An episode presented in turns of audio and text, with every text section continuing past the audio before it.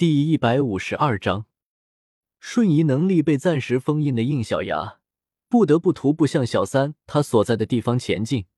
可是，正如之前所担心的那样，没有小三陪同，这一路上很快就遭遇到了生存在世界树上的魂兽。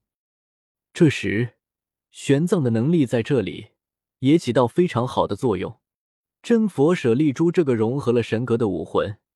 在精神领域的能力异常的强大，配合他的经文诵唱，基本上级别低于两万年的魂兽都会被直接吓走。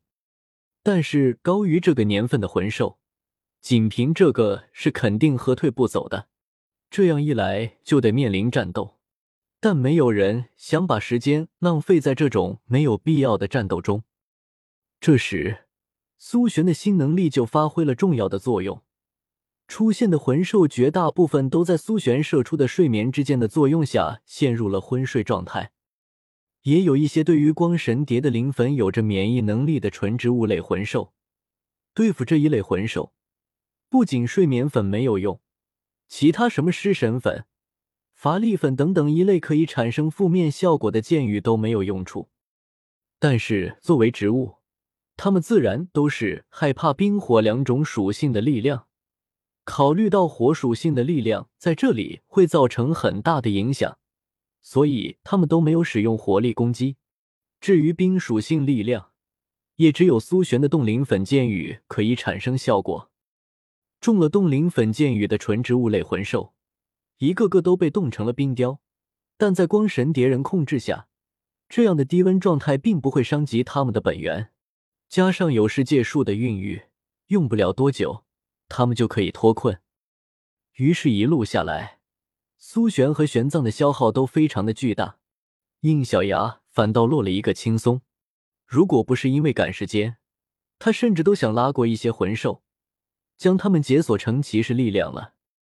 植物类的骑士力量，纵观假面骑士的力量，基本都集中在假面骑士铠武的系列里，因此，应小牙非常希望能趁这个机会。解锁出一些全新的植物系骑士力量。当然，眼下的轻松并不意味着应小牙没有事。系统升级之后，对周围实时扫描的范围扩大了不少，方圆五公里内的内容他都一清二楚。所以，即便现在遭遇了不少魂兽，那也是在应小牙择优后选择的路线，不然他们几个的消耗更大。可虽然路途相对轻松，但是世界树实在是太大了，而且他们毕竟是向上爬，前进的速度自然是比不过在平地上移动的速度。大半天过去了，他们也才在爬到底层哦一小半的距离，头顶上不到五公里的地方，就是硕大无比的枝叶部分，也就是中层区的地方，因为非常的巨大且繁密。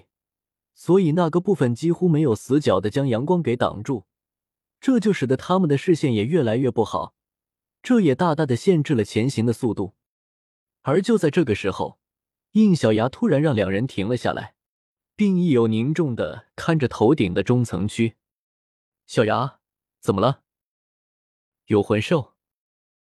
玄奘冷哼一声：“有魂兽就有魂兽，刚刚又不是没有遭遇过。”我跟苏璇已经休息的差不多了，再来几只都没有问题。话音刚落，光神蝶的幻影从苏璇体内飞了出来。这次恐怕没有那么容易了，我感受到了老朋友的气息。能跟光神蝶称老朋友的，那肯定不会是一般的存在。小牙，难不成是王级的魂兽？应小牙脸色难看的点了点头。不错。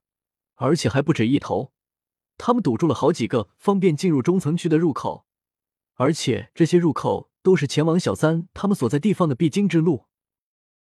怎么会？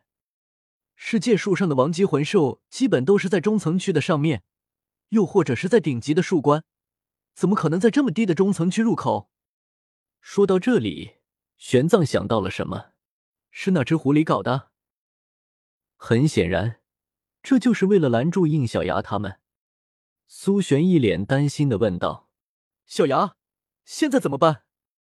王级的魂兽，我们肯定不是对手的。”别看应小牙的骑士力量可以靠维心没有上限，刚刚融合了光神蝶的苏玄变相地拥有了王级魂兽的力量，玄奘的武魂更是融合了神格，但他们三个都毫无例外的没有达到可以使出全部力量的程度。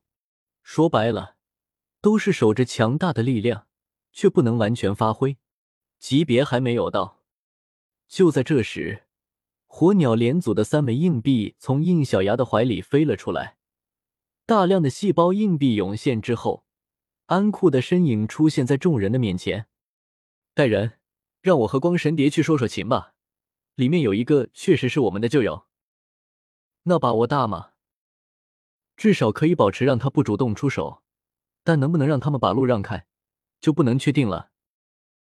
无奈的叹了口气，眼下也只有这个办法了。行，你们去吧，我们在这里等你们消息。于是安库带着光神蝶的幻影，展开了背后的翅膀，向上方飞了过去。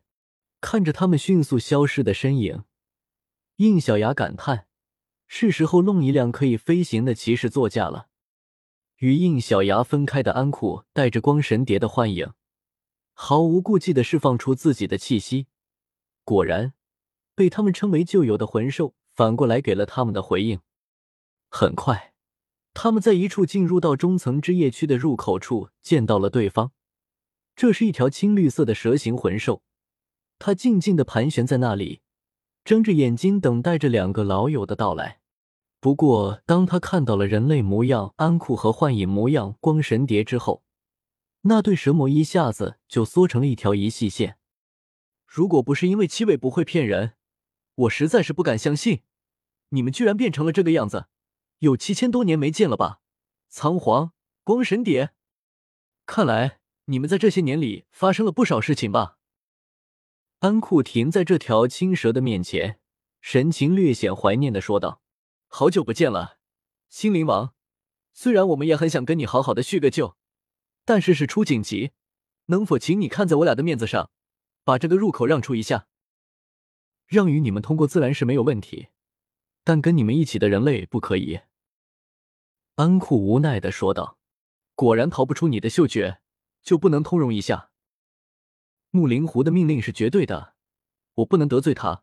或者你们可以硬闯试试，打赢了我，通过这里自然是没有问题。”光神蝶的声音传来：“青灵，仓皇在变成这个样子之前，不是王级。”连我都不是你的对手，更不用说他了。青灵王缓缓的抬起蛇头，嘴里时不时的伸出三四米长的蛇信，这一点无法让步，所以我们就不要相互为难了，就此回去吧。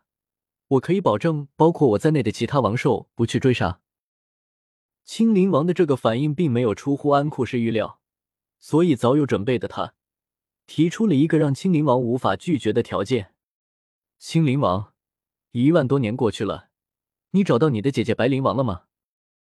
读修真英格兰，请记好本站的地址：w w w. 点 f e i s u w x. 点 o r g。